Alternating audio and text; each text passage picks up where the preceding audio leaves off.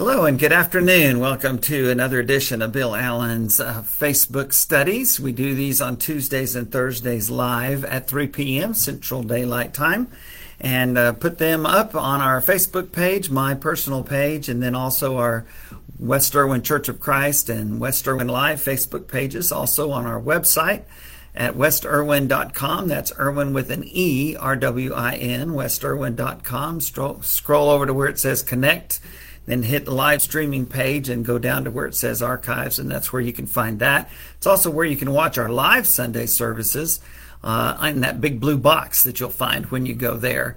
Uh, but I'm glad to have you with me today. We're looking through Oswald Chambers' wonderful daily devotional book uh, entitled My Utmost for His Highest.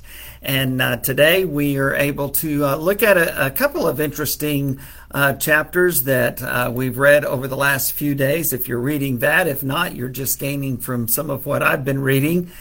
But uh, one of the lessons uh, this past week was entitled The Good or the Best. And so I remember hearing that uh, statement, the good is the enemy of the best, or looking it up, the best is the enemy of the good, or perfect is the enemy of the good, or the good is the enemy of the perfect. It sounds pretty complicated, right? It goes back to Voltaire, if you were wondering, if you hadn't Googled that yet, um, in the 1700s. And then I think he was quoting somebody or a relative quote from somebody. And then it's been around for a long time, obviously, and folks have applied it in different ways. Uh, but it comes from that idea of choosing between the good and the best. Uh, and you can argue that either way. Uh, the good can be the enemy of the best because you settle for something, and that's not good. The best can be the enemy of the good if you're a perfectionist to a point where it is too extreme and you're not accomplishing anything because it's never good enough and it's never perfect. And so, you know, take that statement and apply it however you want. Uh, but the way Chambers applies it is from Genesis chapter 13, interestingly enough.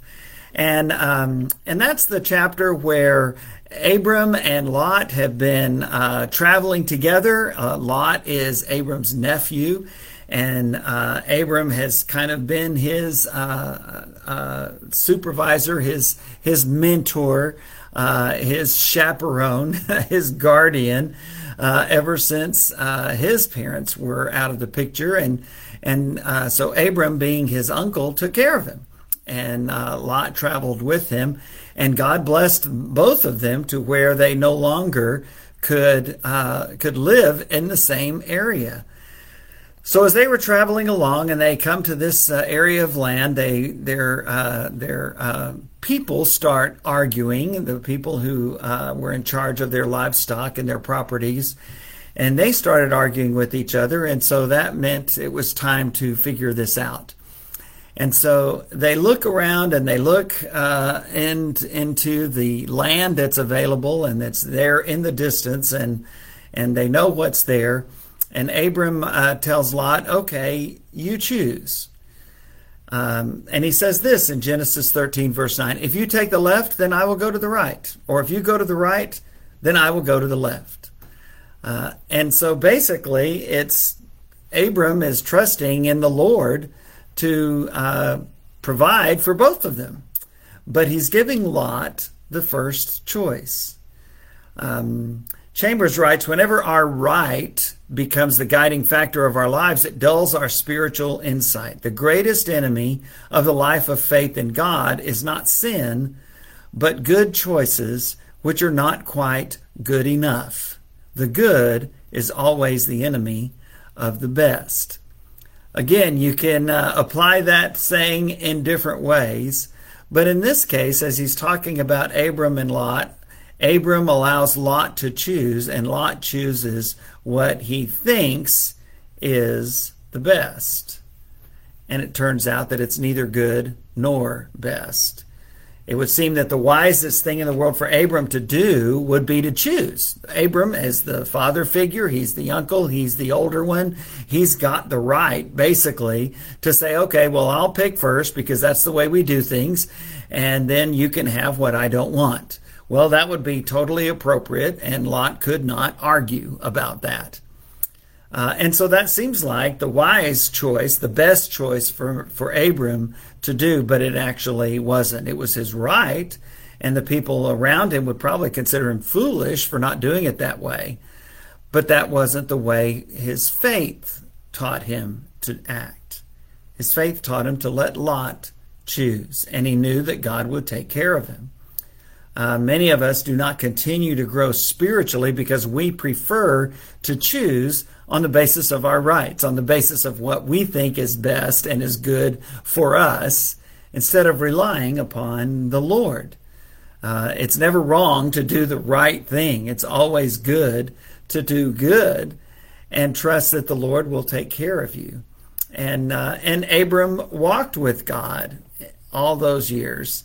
Um, and he was blessed and is considered the father of the faithful uh, and also was referred to as God's friend. Uh, unfortunately, as you probably know, the area where Lot chose was the area of around Sodom and Gomorrah. And he ended up, of course, before God had them destroyed. And, um, and Lot made a very bad, bad choice. For Abram, uh, it was always the right thing, the good thing, the best thing to do what pleased uh, the Lord. And that's what Abram tried to do here. Well, how do you know, Bill? How do you know what's good and what's best and which way to go? How do you know when to uh, accomplish what you can and do the good? How do you know when to hold out for the best? Well, I, I think you there's a lot of ways. It's it's the same kind of thing thinking that we do when we're trying to make right decisions. And you do that with faith. You trust in the Lord, and that was what Abram decided. He said, Look, Lot, whichever way you choose, God's going to take care of us both. God will take care of me. You choose right, I'll go left. You choose left, I'll go right. And God and I'm going to be okay. I'm going to be okay. And Lot would have been okay too if he had if he had been more obedient to the Lord. But, and so, how do you know? Well, you you you consider things, you think through things, you take a look at all the choices and options. You maybe get some some good counsel from trusted individuals. Uh, you look into God's Word and see what God's Word says. As I tell people, if um, the first thing you do is, uh, well, maybe not the first thing, we'll get to the first thing in a minute, but um, the second thing you do is you look at God's word, and if God's word uh, says that one way is uh, wrong, then discussion over. But if God's word gives you options and uh, doesn't really preclude you from taking one decision, making one choice or another, then you ask, well, what's best? What's good? What what will uh, accomplish what God wants to accomplish in my life at this stage? Uh, what what seems to be the best short term, long term, all of those kinds of decisions. How will this impact my witness? How will this help me serve others? How will this help me grow spiritually? How will this provide for my needs? Whatever those things are, they're okay to answer. If the Bible says no, then the discussion should be over. It's never wrong to do the right thing, and the Bible gives us great guidance uh, and sometimes specific commands on that. Um, but the first thing you probably will do, and I think this is where the second part of this lesson goes, is you pray. You pray about it. You ask God. Uh, again, you study the Bible, you seek counsel, you think and meditate on what you do, the research you need to do. But it all begins with, with prayer. The passage in 1 Thessalonians 5:17, pray continually. The traditional translation, pray without ceasing. It's a great, great statement, and uh, and that and that's how we know. And I think that's how Abraham knew, and that's why he was such a friend of God because he was in constant communication with God from the time that he called him. Abraham Abraham was a man of God who was God's friend, and friends communicate, and that's what um, they did. Chambers has some wonderful comments in this section about prayer. He says, Think of prayer as the breath in our lungs and the blood from our hearts. Our blood flows and our breathing continues without ceasing. We are not even conscious of it, but it never stops. And so prayer is the same thing. Prayer is to be done without ceasing, so much so that we don't even become conscious of it.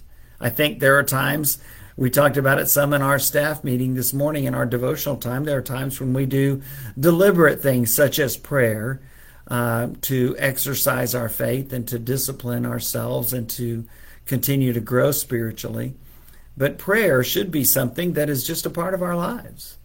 It's always there. We're and I think that's what pray without ceasing means. It doesn't mean that we're constantly in a verbal prayer, but it does mean that we're constantly in a spirit of prayer uh, to where we could go to God and talk to Him at any second and it would be okay. It's, it wouldn't be a, a, a long trip to get from where we are to the time when we can approach God in prayer.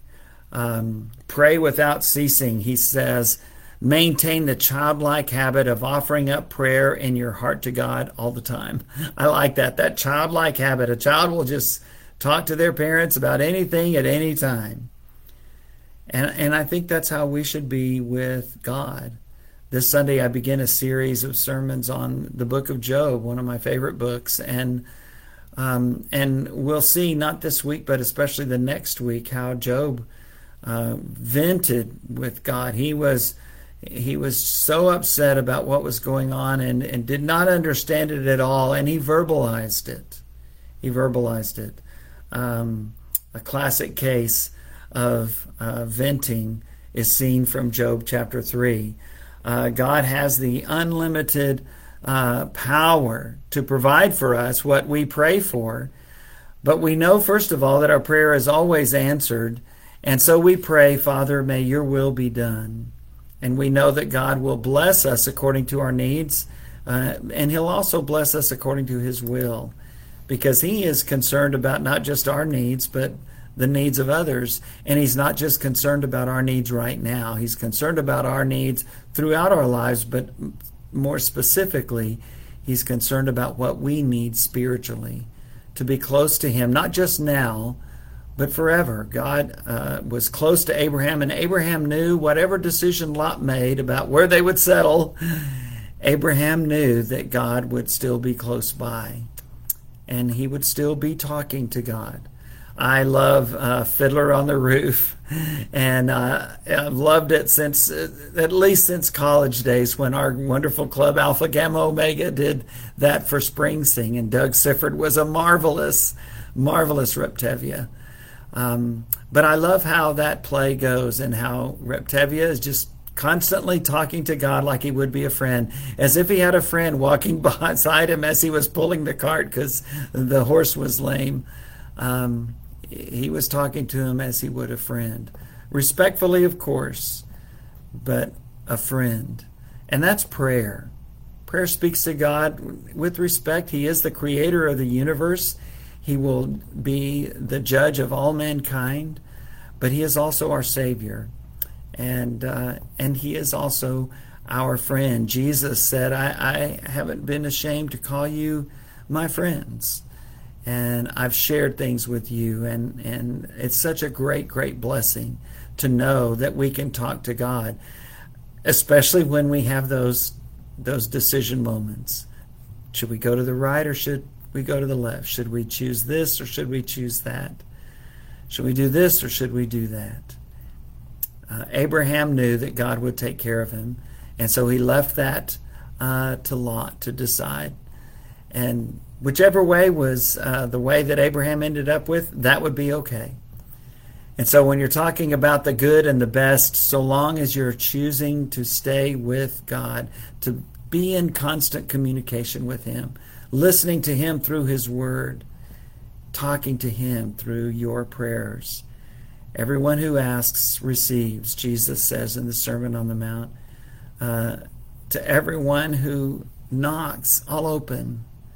Jesus says, to everyone who seeks, they will find.